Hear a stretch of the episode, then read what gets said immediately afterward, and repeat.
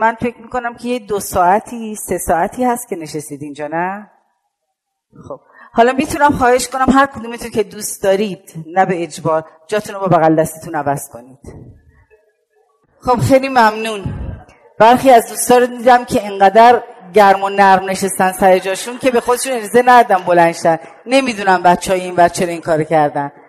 چرا خواستم جاتون رو عوض بکنید؟ نگاه کنید ما وقتی که میایم اینجا حرف می‌زنیم یا دوستان من که اومدن صحبت کردن با یک نگاه کلی داریم حرف می‌زنیم. میایم میگیم که این افراد کیا هستن؟ کسایی هستن که یک کار خاص انجام دادن. امروز اینهایی که کار خاص انجام میدن بهشون میگین کارآفرین. به یه عبارتی میگین اینها یک تحولی رو در فضای مجموعه کاریشون یا محیط اجتماعیشون انجام دادن. وقتی که میگیم کسی کارآفرینه اولین حرکتی که اتفاق میفته چیه؟ تغییر ایجاد می‌کنه. از یک حالتی به حالت دیگر تغییر رو به وجود میاره. یعنی حاضر از یک سری از شرایطش بگذره. وقتی من به شما میگم که حاضرید جاتون رو عوض بکنید اونهایی که تمایل دارند یعنی حاضر به تغییر هستید. یعنی آمادگی این رو هستید از یک حالت سکون به یک حالت متغیر شدن برسید. یعنی حاضرید از یک جای گرم و نرم و راحت لمداده خودتون بلند شید به یک حالت دیگر برسید. خیلی وقتا توی سمینارها که ما نگاه می‌کنیم یا همایش ها اتفاق اینجوریه که طرف نشسته ساعت ها هم نشسته. اصلا با ما نیست فقط در اونجاست. یعنی فیزیکی حضور داره. تو شرایط دنیای امروز هم اگر ما می‌خوایم یک تفاوت ایجاد بکنیم اولین قدم این هستش که از خودمون شروع بکنیم. از خود شروع کردن گذشت کردن ایثار کردن همه اینها رو تو فرهنگمون داریم.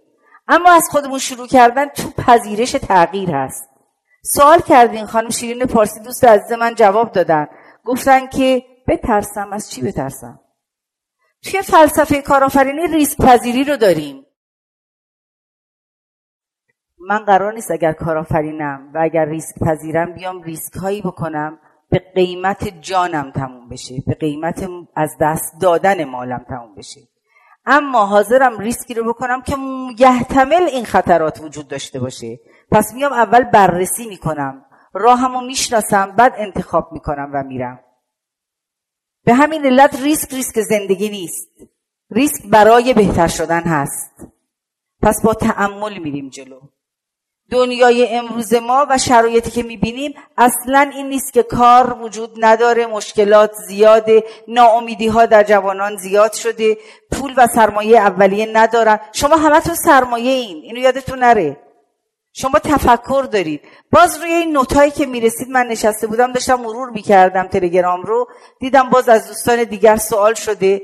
و جواب دادن به اینی که خب چطوری شروع کردید یا چطوری سرمایه گذاری کردید؟ یا ریسک پذیریتون چی بوده؟ یا چه خطراتی رو خریدید به خودتون؟ یا نگران نبودید وارد کار شدید؟ یا شرایط امروز رو شما تصور می‌کنید؟ خیلی بدتر از شرایطیه که ماها شروع کردیم. اصلا اینطور نیست. اصلا شرایط شما سختتر از شرایط ما نیست. که فکر کنیم ما به راحتی کار رو شروع کردیم و امروز سختره اون روز تعداد و متقاضی شروع کسب و کارها کمتر بود و الان بیشتره. زمانی که من درست سال اول انقلاب من کارم رو شروع کردم. من رشته مهندسی عمران بود. بدنی که در رشته عمران خودم یا راه ساختمان زمان خودمون کار برای من نبود. اومدم از یک حرفه دیگر یا تخصص دیگر خودم استفاده کردم که زبان انگلیسی بود. رفتم جای کار ترجمه بکنم. آیا شماها تو هر رشته که تحصیل می‌کنین حتما تصور می‌کنین بایستی خوبه که تو همون رشته کار پیدا کنین؟ ولی فکر می‌کنین اگر پیدا نکردید دنیا به آخر رسیده؟ بله متاسفم براتون. متاسفم اگر این افکار رو دارید. من هر کاری که امروز شروع کنم من اگه اینجا دربونم بشم مطمئن باشید بهترین دربون دانشگاه ها خواهم شد. اینجوری فکر کنید تصمیم بگیرید. باز دوستای من اینجا تو سوالات به شما گفتن. من همیشه اعتقاد دارم دو تا پاتون رو روی کاشی نگذارید. اگر کاشی رو از زیر پاتون بکشن با سر می‌خورید زمین. همیشه آلترنتیف های مختلف رو برای خودتون داشته باشید. من هم مثل خانم مفاخری آرزوی پزشکی داشتم. منم آرزو داشتم جراح بشم. من یه بار با شما راجبش حرف زدم. یادتون میاد؟ چند سال پیش. دلم می‌خواست جراح قلب یا جراح مغز بشم. خیلی دوست داشتم. پدرم مهندسی رو دوست داشت. منم نه تا رشته رو اون موقع ما مجاز بودیم. ده تا رشته می‌زدیم. رشته منم تجربی بود تازه. نه تا رو زدم پزشکی یکی رو زدم فنی. همون یکی رو قبول شدم. دو سالم هم تو ایران خوندم. بعد از ایران رفتم. خارج تحصیل کردم. هیچ وقتم دوست نداشتم رشتم رو. اصلا تقریبا از رشته مهندسی اونم راه ساختمان متنفر بودم. ولی دقیقا رفتم اونو خوندم. ولی فکر کردم که دنیا به آخر رسیده. بعد هم که اومدم اصلا تو رشتم نتونستم کار کنم. علا رقم این که تحصیلی کرده بودم دلم می‌خواست تخصصی هم توش پیدا کنم به صورت اجرایی. گفتم میرم مترجم میشم. شدم. انقدر مترجم خوبی شدم که توی شیش ماه تمام اسناد اون شرکت حمل و نقل تو سطح بینالمللی تونستم بخونم دوره کنم یاد بگیرم علاقه من بشم. اگه قرار من برم امشب تو خونم که حتما این کار می‌کنم آشپزی کنم وقتی میرم تو خونه عاشق آشپزیم. هر کاری که می‌خواید بکنید اول عاشقش بشید. غیر ممکن آدم یه کاری رو دوست نداشته باشه و بتونه توش موفق باشه. به اجبار نمیشه کاری رو کرد. دوست داشته باشید تاثیرگذاری خودتون رو رو هر کاری. اون کار من رو دنبال خودش نمی‌کشه. من اون کار رو اسیر خودم می‌کنم. اینا شعار نیست. اینا تجربه است. من سی و شیش ساله دارم کار می‌کنم. و توی این سی و شیش سال هر روز علاقه منتر به انواع کارهایی هستم که انجام میدم. طیف کارام هم خیلی گسترده است. خیلی گسترده است. اونجا علاقه شدم تو کار حمل و نقل وارد شدم. ظرف شیش ماه مدیر قسمت کامیونداری یک شرکت حمل و نقل بین شدم. ادامه دادم. باز کار کردنم و کسب تجربهم و در کنار قضیه در همون تاریخ و همون فاصله زمانی هم ازدواج کردم. پس کار کردن ما مانع از تشکیل خانوادهمون نیست. هر موقع در مورد زنان می‌خوان صحبت بکنن میگن نه زن مسئولیتش مادر شدنه زن مسئولیتش همسر شدنه زن مسئولیتش این هست به خانواده برسه. ما کجا گفتیم اگر ما اومدیم کار کردیم خانواده رو می‌گذاریم کنار؟ ما اصلا رسالت اولیه‌مون تعهد به خانواده است.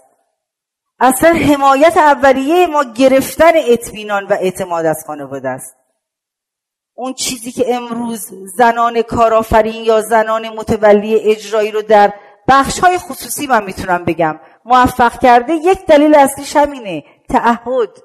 چراغی که به خانه رواست به مسجد حرام است. اگر من در خونه خودم مادر خوبی نباشم همسر خوبی نباشم قطعا نمی‌تونم در جامعه برای دیگرانم خوب باشم. قطعا نمی‌تونم فرصت ها رو بشناسم. ما امروز تعریف کارآفرینی رو داریم. من میگم شکارچی. کارآفرین شکارچیه. یعنی چی؟ یعنی فرصت ها رو پیدا می‌کنه و در بهترین فرصت ها ازش استفاده می‌کنه. به بهترین شرایط ازش بهره برداری می‌کنه. این بهره برداری بهره برداری مالی فقط نیست. بهره برداری از اجتماعی که داره دراش کار می‌کنه و حتما منافعش هم به خودش برمیگرده. هر کسی یک جوری از این منافع بهره برداری می‌کنه و ارضا میشه. کار رو در شرکت حمل و نقل ادامه دادم. بعد از دو سال دیگهش عملا شدم مدیر داخلی اون شرکت حمل و نقل. انقدر علاقه من بودم که همسر من من رو تشویق کرد چرا خودت نبری شرکت حمل و نقل بزنی؟ تا اون تاریخ هیچ زنی شرکت حمل و نقل نزده بود. نه به خاطر اینکه حتما توانم منتر از من بودن ولی نه به خاطر اینی هم که قانون مانعش بود. اصلا قانون روی این قصه حرفی نداشت. اما باور جامعه و اعتقاد جامعه این بود که زن نمی‌تونه بره شرکت حمل و نقل بزنه. وقتی مراجعه به سازمان مربوطش می‌کردم وزارت راه بار اول و دوم و دهم می‌گفتن نه بار یازدهم تقریبا می‌زدن آدم بیرون می‌کردن. یعنی چه؟ زن که نمی‌تونه شرکت حمل و نقل بزنه. وقتی می‌گفتم خب من می‌خوام شروع کنم به عنوان اولین زن می‌گفتن نه. خدا رحمت کنه آقای هاشمی رفسنجانی خطیب نماز جمعه بودن. در یکی از خطبای نماز جمعهشون راجع به حضرت خدیجه سلام الله علیها صحبت می‌کردن. راجع به اینکه ایشون تاجر بودن و تجارت می‌کردن. درست فردا صبحش رفتم وزارت راه. دوباره نامه بردم. گفتن یعنی چیه نمی‌تونه ما ده دفعه تو گفتیم نمی‌تونی. باز تو میای؟ گفتم من اولین زن نیستم من دومین زنم. گفتن نه نیست. اصلا نداریم توی کارمون. گفتم من سیدم زوری حضرت رسولم. باشید. گفتم حضرت خدیجه اولین حمل نقشی بوده. گفتن یعنی چه گفتم مگه تاجر نبوده همتون نمی‌دونین؟ مگر ساربان شطور نداشتن و با شطور بارهاشون جابجا نمی‌شد؟ اون موقع شطور بود الان کشتی و کامیونه. حالا بگید باز نمیشه. مگر نمیگیم کارآفرین ها همیشه میگن یا راهی خواهم ساخت یا راهی خواهم یافت؟ راه رو پیدا کنیم. برای رسیدن به هدفتون اون راه رو پیدا کنید. بنابراین با همین توجیهات رسید به جایی که من حوصله رو نمی‌خوام سر ببرم چون زمانم هم کم هست آخرش هم هست. همیشه هم میگه خون آخری سخنران گردن خودشه. نمی‌خوام خون به گردن بیفته. به هر حال این ریزه رو جمع جور می‌کنم. با هزار مکافات و صحبت این که خب حالا اگر این هستید همون موقع دانشگاه آزاد دوره مدیریت حمل و نقل رو گذاشته بود برو ثبت نام کنین دوره رو بگذارون اگر تونستی. تا الان که همه آقایونی که شرکت هم نقد داشتن یا راننده کامیون بودن یا گاراژدار بودن یا کلیددار بودن. حالا من یه مهندس هم این من بکرد نه خیر کلاس رو بگذرونیم. ما کلاس رو گذروندیم. یک ترم رو رفتم. روزی که نمره هامو گرفتم و اومدم پهلو اون آقای معاون وزیر در به اتاقشون رو زدم و وارد شدم و ریز, ریز نمرات رو گذاشتم روی میزشون. ایشون برگشتن. به من نگفت بشین. من ایستاده. آیفونش رو زد. به رئیس دفترش گفت به دانشگاه آزاد زنگ بزن صحت این نمره ها رو تایید بگیر شما تو این جامعه زندگی می‌کنید. تو این جامعه که الان ناراحتید. ما تو اون جامعه سختتر زندگی کردیم. پس فکر نکنین ما در شرایط گل و بلبل بودیم. یا همه چیز برای ما بهتر مهیا بود. یا شرایط کار کرد اون موقع راحت تر بود. امروز با یکی از این مجلات تجارت فردا من صحبت می‌کردم. بحث همین بود که برای زنان الان سختتر یا اون موقع؟ همه میگن الان کار سخت پیدا کنیم. گفتم اصلا اینجوری نیست. گفت این همه جا مثلا زنان تحصیل کرده فارغ و تحصیل گفتم جامعه اونجا زیر سی میلیون نفر بود. شما دارید اون تعداد زنان رو نگاه می‌کنید. اینجا شدیم هشتاد میلیون نفر. شما به هشتاد نسبت به سی نگاه نمی‌کنین به تعداد حاضر نسبت به هم نگاه می‌کنین تو هشتاد میلیون اصلا نسبت به اون صورت تغییری نکرده مازاده بر این که الان انقدر کسب و کارهای جدید و نو به وجود اومده که اصلا فرصتهای کاری زیاد شده. اون موقع منی که اومدم تو حمل و نقل چیزی به نام کارآفرینی وجود نداشت. ولی نحوه مدیریت و نحوه اجرا به طریقی شد که یک نوآوری درش ایجاد شد. چیزی که امروز یکی از معلفه های کارآفرینی است خلاقیت در روش اجرایی شما.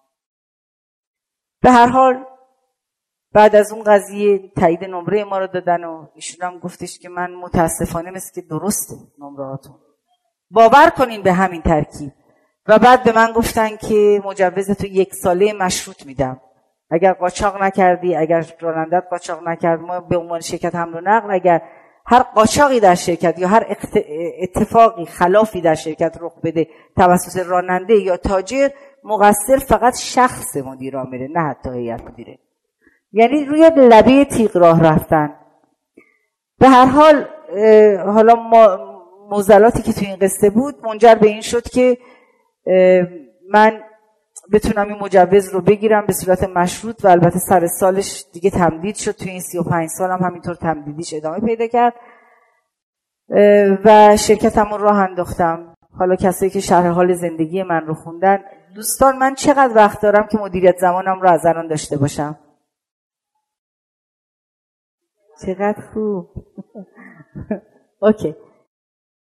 توی یکی از اسنادی که باید برای راه اندازی شرکت باشه اون موقع کارت بازرگانی بود. الان نیست دیگه الان کارت عضویته.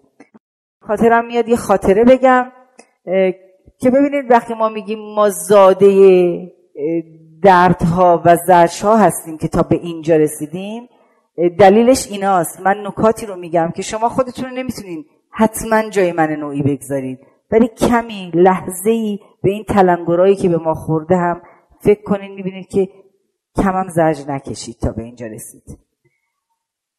رفتم برای کارت بازرگانی گرفتن. اون موقع به زد بازرگانی وجود داشت و به زد بازرگانی رو می‌داد. سر میدون ولی اصل بود.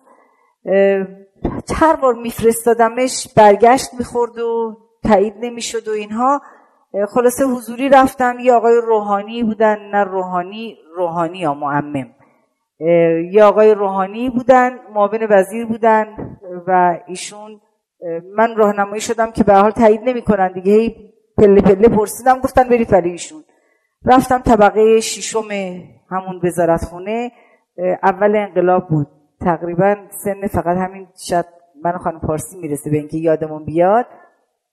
جان؟ میگم من خانم پارسی به هم می‌رسیم زن برای چی کارت بازرگانی می‌خواد؟ زن که تجارت نمی‌کنه و ما قصه حضرت خدیجه رو دوباره آوردیم گفتیم و گفت بلند شو برو بیرون. بعد گفتم چرا حاج آقا؟ گفت برو بیرون. تا وقتی که من اینجا هستم شما نمی‌تونی کارت بگیری. من گفتم اصلا من نمی‌خوام بازرگانی کنم. گفت برای چی می‌خوای؟ گفتم می‌خوام شرکت حمل نبودم. گفت دیگه بدتر. خلاصه ما آمدیم بیرون. باور کنین من معمولا حالا باز من هی از خانم پارسی تاییدیه می‌گیرم. ایشون به حال سالها بنده خدمتشون ارادت دارم منو می‌شناسم منم جزو هیئت رئیسه همون انجمنی هستم که بودم صحبت کردن. مدیرعامل انجمن ملی بودم. دو دوره به همین علت ارتباط کاری نزدیکم خوشبختانه داشتیم با هم دیگه. من معمولا گریه نمی کنم خب ولی باور کنین که گریه کردم وقتی از اتاقش اومدم بیرون.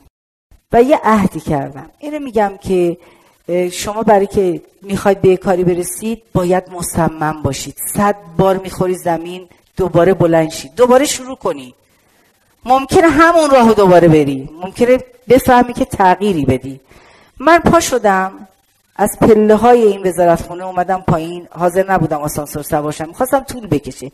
با خودم فکر کنم تا پایین برسم و قسم خوردم با خودم که یک روز با قدرت من به اینجا برمیگردم و کاری خواهم کرد. این عهد با خودم کردم. اومدم بیرون.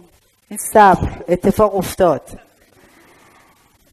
و اومدم نمی‌دونم. انقدر زمانش کوتاه بود که اگه الان بگم 6 روز دیگه شاید 8 روز 6 روز بعد بگم بعد بگم نه واقعا 8 روز بعد بود.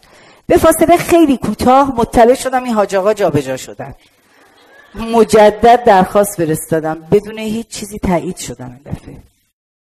تایید شدم و کارت عضویت کارت بازرگانیم رو گرفتم و شرکتم رو انداختم. شرکتم توی یه دونه اتاق کوچولو اتاق شاید حدود دوازده متری توی طبقه ای بود که دفتر کار همسر من بود. ایشون شرکت پیمانکاری داشتن. و کارم رو راه انداختم. اولین فرزندم هم به دنیا آمده بود. فرزندم هم توی این تختایی که دور زیب می‌خوره بغل میز خودم تو دفتر کارم بود. بچه من اینجوری بزرگ شد. باور کنین وقتی امروز به شما میگن کار کنید فکر می‌کنید که باید بهترین ماشین و آپارتمان تو خیابون فلان و منشی و دفتر و دستک هم داشته باشید تا بگید من خانم مهندسم خانم مدیرم و قرار کار بکنم. تو یه دونه اتاق من شروع کردم. صبح به صبح جاری اتاق می... جارو می‌کردم. گردگیری اتاق می‌کردم حالا چون زنم هستیم وسوسم داشتیم هر روز همه چیز باید تمیز باشه. چایی مدم می‌کردم که اگر ارباب رجوع بیاد ارباب رجوع هم که میومد می‌گفتم ببخشید آب داشتیم رفته بیرون یه کاری انجام بده. آب داشتی نداشتم من.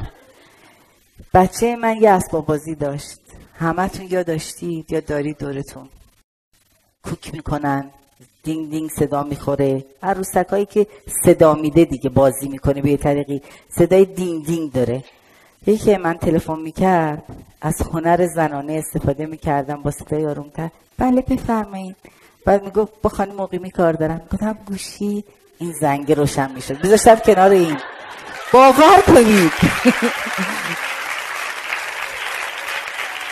هول به تلفن من در واقع زنگ اسباب بازی بچم بود. پول نداشتم تلفن بخر تلفن زنگ دار بخرم.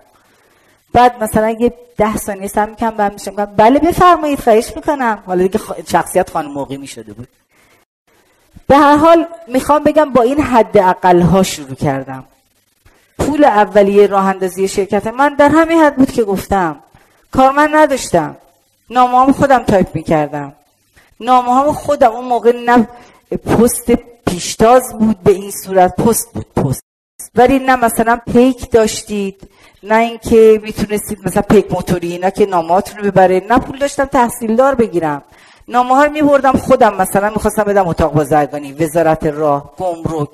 بعد که می‌رفتم من نگاه می‌کردم می‌گفتم من مدیر عامل شرکتم. بعد چرا خودتون اومدی می‌گفتم چون من تازه اومدم دلم می‌خواد حضورم با شما آشنا بشم خودم نامه را آوردم. خب دفعه اول دفعه دوم وقتی می‌رفتم باز که خودتون من می‌گفتم انقدر بهتون علاقه من اصلا دوست دارم ببینمتون. راهی ندارم. ببینیم میگم یا راهی خواهی یافت یا راهی خواهی ساخت. وقتی پول رو ندارم باید بسازمش و پیدا کنم یه مسیر رو.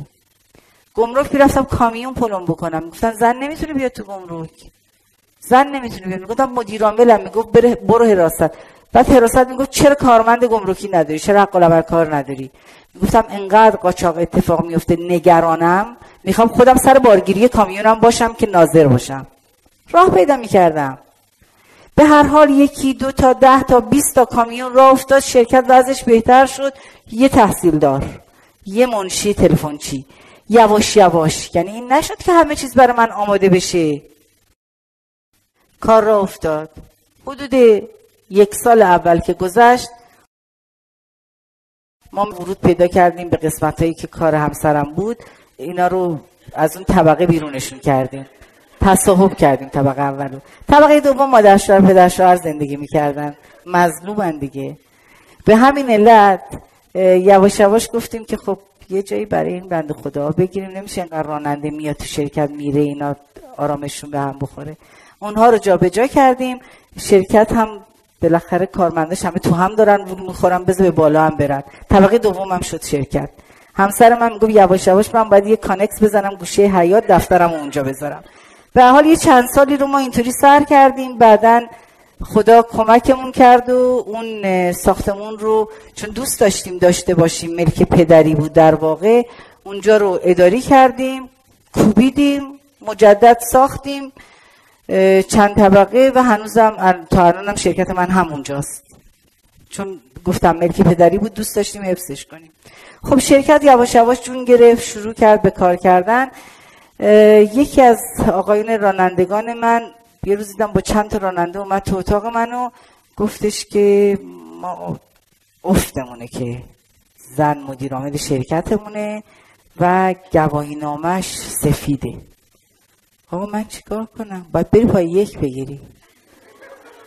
باور کنین قصه اون کارته برای من همینجا دوباره تکرار شد که چندین بار من میفرستادم برمیگشت یه روز پا شدم رفتم اون موقع کلانتری سوار بود. یعنی اینی که الان توی شهرک آزمایشه نبود هنوز. رفتم کلانتری سوار و آقایی که حالا مسئول اونجا بودن داشتن تو محوطه قدم می‌زدن رفتم پیداشون کردم. بهش گفتم جناب یه همچی اتفاقی و اینا گفت معلومه. گفتم اینو من هی میفرستم هی برمیگرد نگاه که گفت خانم اشتباه می‌زنی می‌زنی پای یک.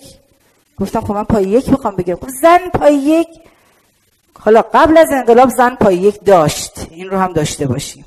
گفتم خب قبل از انقلاب داشت. گفت قبل از انقلاب قبل از انقلاب بود. گفتم خب حالا الانم. گفت نه نمیشه. گفتم بنویسید. ممنوعیت قانونی دارد. بند و ماده و همشو بر من بنویسید. گفت نه ممنوعیت قانونی نیست من نظرم گفتم بنویسید نظرمه گفت بعد دیدم نوشت چیزی داد دستم گفت چی نوشته بود که برو ماینه چشم خلاصه ما هم رفتیم ماینه چشم دادیم و نشون به اون نشون بعد از ماینه چشم هم رفتم با همین آقایون راندایی که منو تهدید کرده بودن انت... ام... چیز کنم تمرین کنم من پنج یا شیش جلسه رفتم تمرین جلسه اولی که رفتم تمرین کردم اومدم پایین خواستم گریه کنم. تمام این جای دست من تاول زده بود تاولا ترکیده بود داشت دستم خون میریخت. خون میریخت رسما چون دنده کامیون نمی‌دونم کسی اینجا هست پدری برادری شوهرش راننده کامیون باشه؟ نیست. چقدر چقدر خوب؟ حالا خودتون باید بگیرید. خلاصه فهمیدم که چرا راننده ها دستمال یزدی میبندن دور دستشون؟ تازه دوزاری مفتاد از جلسه بعد بانداش کردم واقعا دستم و با بانداج رفتم نشستم. چون فشار میومد به اینجای دستم. اصلا نمی‌تونستم دنده رو عوض کنم. گاهن دو دستی باید دنده تا عوض می‌کردم. در صورت بعد از پنج شیش جلسه ای که بودم رفتم امتحان بدم. بعد یه حالا یه چیزی یه خاطر کوچولو اینجا بگم. دیگه برم به سمت تموم کردن. که دیگه دوستمون هی وارد نشه هی نگاه های آنچنانی به من بکنه. به هر حال بعد از اینکه روز امتحانم معلوم شد اول توی امتحان پای یک امتحان تپ است بعد امتحان شهر بعد امتحان فنیه. امتحان تپه با کامیون میری حتما رفتی شهرک آزمایش. با یه شیب خیلی زیاد میره پایین دایره و بیزیه در واقع. میره پایین و همین سریع برمیگرده میاد بالا. امتحان شهر با اتوبوس هستش. تو خود محوته باید سوار بشی. امتحان فنی هم اجزای موتور رو از شما سوال جواب می‌کنن. حالا ما هی سلام و سلوات میفرستادیم و من می‌دونستم که من سوار این کامیونا بشم. معمولا آقایون کامیون دارا وضعیت سایزیشون با من خیلی متفاوته. منم تازه کلی از الانم ریزتر بودم. پس من برم بشینم اینجا. صندلیای اینام که جابجا نمیشه. منم گفتم صندلیش قابل جابجایی نیست. گفتم چیکار کنم؟ یه بالش با خودم می‌برم. قصه بالش من اونجا توی شرک آزمایش پیچید وقتی من وارد شدم. همه میخندیدن. همه منو مسخره می‌کردن. من با سه چهار تا سه تا از راننده ها و همسرم رفتم برای امتحان. وقتی که رفتم آره همون تیپی تقریبا. وقتی که رفتم همه می‌گفتن خانم پایدو اون بره خانم ش... امتحان شخصی اون بره می‌گفتم آقا من برای پای یک اومد پای یک؟ هم میخنده همه راننده ها بودم خواستن امتحان بدن. بعد بالشش شو باز با هم می‌خواد می‌دونه که حالا حالا قبول نمیشه. بالش آورده بگیری بخواب تا امتحان بعدی. حالا منم هی به خودم روحیه میدم هی آیت الکرسی میخوندم خودم فوت می‌کردم. خلاصه افسرم که اومد کارت رو همه رو گرفت دستشو نگاه که اول از همه کارت من رو بود و برگشت گفت به همه می‌گفت ظاهرا ولی نظر به من بود. که اگه کسی ازتون پول گرفته قبولتون کنه اشتباه کردید. اگه کسی قول داده بی خود قول داده. اگه پول دادید برید پولتون رو پس بگیرید. عمرن بتونید قبول بشید. هی کرکری خون. منم اصلا گوش نکردم. خلاصه تا به من گفتش که اولین نفر خوند و خانم موقعین بی سوار شد. من رفتم سوار شدم. من از لحظه که سوار شدم کر شدم. یعنی اصلا خواستم صدای این آدم رو نشنوم. توی حالا تجربی رو من بگم کامیون رو شما هر کاری بکنید نمی‌تونید. دنده کامیون رو تغییر بدید مگر اینکه موتور دورش حالتی باشه که گیربکس دنده رو بقاپه. بنابراین باید با دور موتور هماهنگ باشه. به منم گفته بودن دور موتورها رو قطع می‌کنن که شماها نتونید از روی دور موتور این کار کنید من گوشم رو عادت داده بودم به صدای موتور. به چه جایی می‌رسه صدای موتور تغییر دنده می‌خواد؟ به همین علت به خودم گفتم اینو گوش نمیدم فقط حواسم میره روی این. این بگه و نگه من جایی که دنده باید عوض کنم عوض می‌کنم. دقیقا همین اتفاق افتاد. بالشه رو گوشتم نشستم خب مسلطم. چطور رانندگی شما؟ اول باید مسلط باشید جایی که میشینید. بعد گفت شروع کن. منم شروع کردم. بعدا دیدم از همه نیم دور تپه رو می‌گیره. اگر کسی یه اشتباهی کنه دندش با صدا جا بره و چیزی نیم دور ارفاقی میده. این آدم وقتی من گفت را بیفت من دیگه نشیدم که این میگه دو سه دو سه دو یک چون دنده معکوس داره توی. من بر خودم این دنده ها رو می‌زدم. اینم خوب قاعدتا می‌گفت این کارا رو بکن. ولی من سریعتر از این میشه این فکر کنم من چقدر سرعت دارم تازه مثلا. تا میشنوم این کارو می‌کنم. دو دور و نیم منو دور تپه کردم به والله قسم. دیدم از بیرون داد می‌زنن. جناب سروان نامردی پیادش کن. به من گفت وایستا ببینم. بعد من وای نستم گفت گفتم وایستا. گفتم شیر آتش نشانی بود.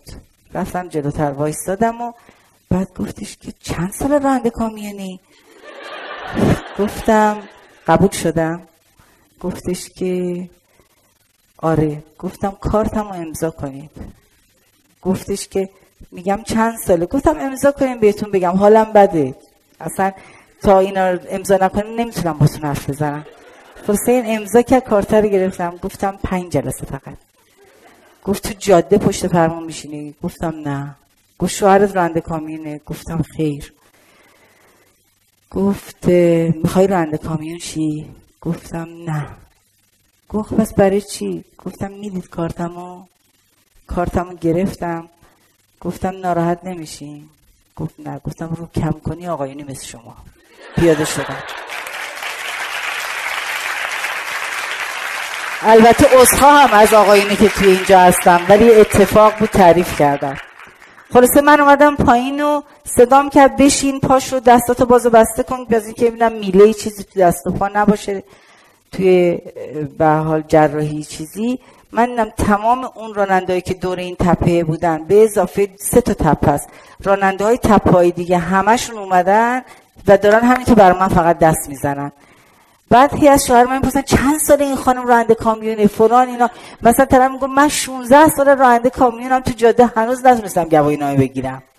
یعنی همچین چیزایی. خلاصه من که اومدم برم افسر من صدا کرد گفتش که نرو امتحان شهر بده. گفتم چرا؟ گفت نمیگم قبول نمیشی. نمی‌ذارن قبول بشی. یه دیگه به زبون اومد. گفتم باشه. اومدم شوهرم گفت گوش نده. تو اگه قبول نشی ترست ریخته. اگر قبول شدی که قبول شدی. رفتم پشت اتوبوس نشستم. اون یه صحنه دیگه بود. تمام مسافرایی که تو اتوبوس من سوار شده بودن کسایی بودن که قبول خودشون بعد از من امتحان بدن. من همین که اومدم آینه اتوبوس رو جا به جا کنم تنظیم کنم سی جفت چشمی داری به من نگاه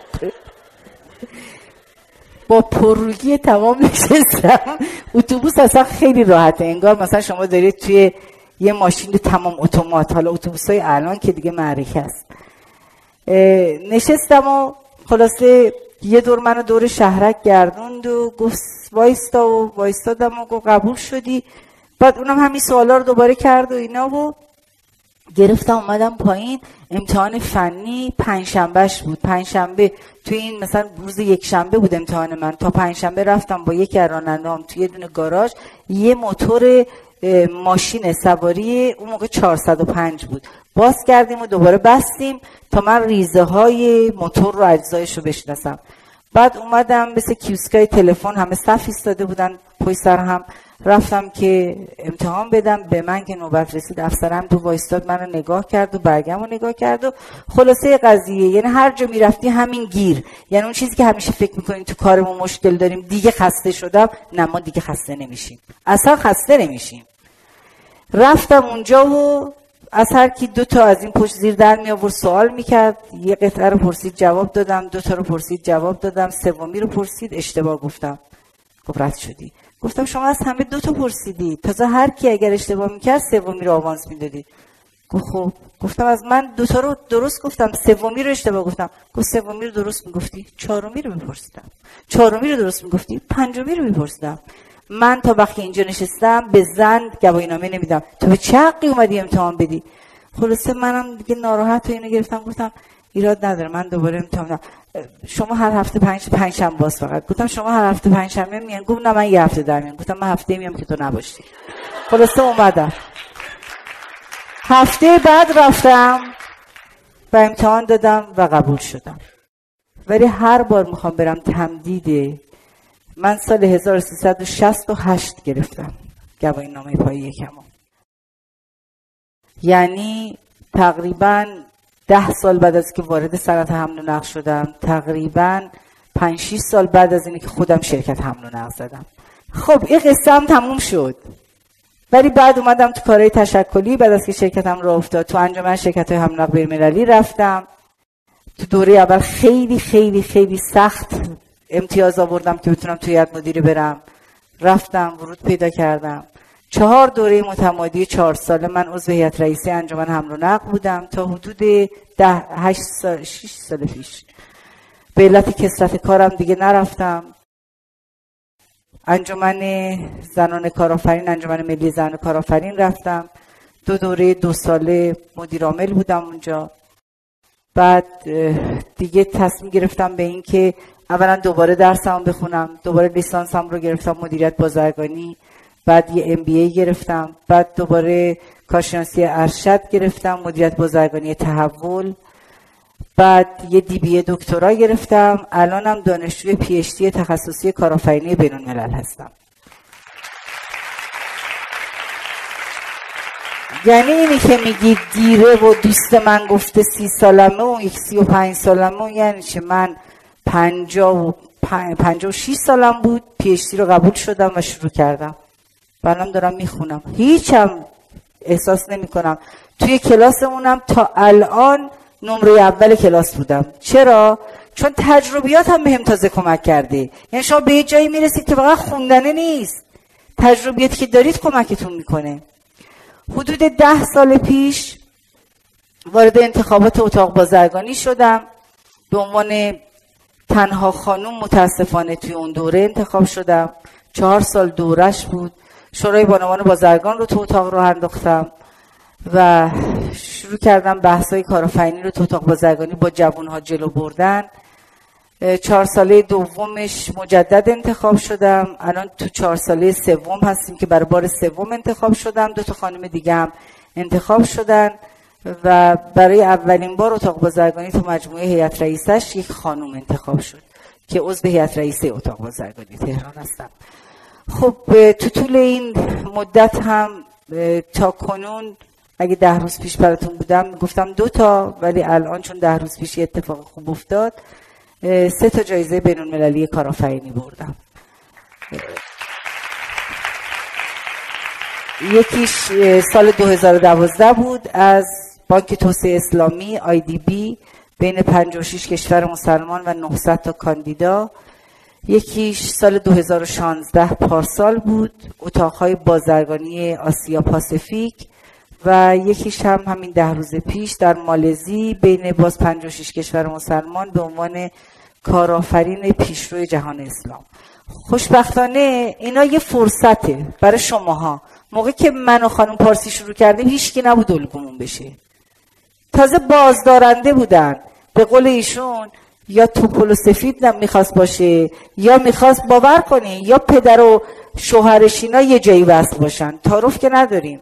من هیچ کسم در هیچ مجموعه دولتی نه اونور و نه اینور وصل نبوده خوشبختانه. کاری هم که کردم به اتکای به حال کارا و تلاشایی که خودم کردم و همسرم ازم حمایت کرد. بچه پولدار نبودم. و خانواده متوسط خوب بودیم. ولی پدر و مادر منم هر دو مدرس بودن. الان من دانشگاه تدریس می‌کنم. به خاطر ارقم به وطنم وطن اصلی ریشه ایم که خانم پارسی هم از همونجا میان. گیلان که پدر و مادر من هر دو رشتی بودن. دانشگاه سراسری گیلان تدریس می‌کنم.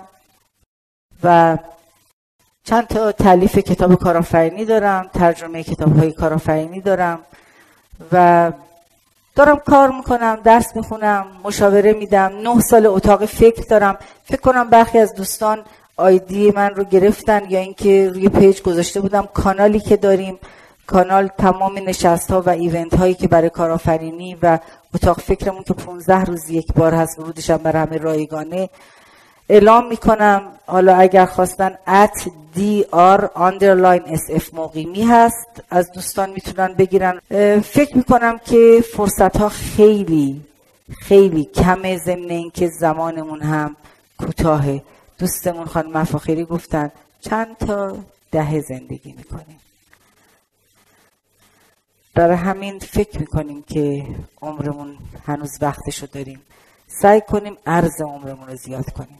یعنی تاثیراتی که تو جامعهمون بعد می‌گذاریم و اون چیزی که بعدا میگن که فلانی بوده. به همین علت یه کاری بکنیم که راه رو برای دیگران باز کنیم انحصار رو نداشته باشیم. الان ما یه کانون زنان بازرگان ایران رو من ثبت کردم حدود چهار پنج سال هست. در 18 استان شعبه داریم. رئیس هیئت مدیرش هستم.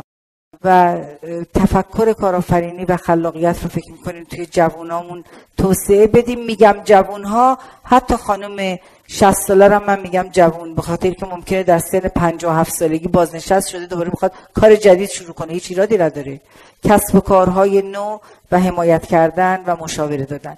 انشاءالله که حوصلتون زیاد سر نبرده باشم. الوعده وفا ساعت 6 شد. خدا نگهدارتون.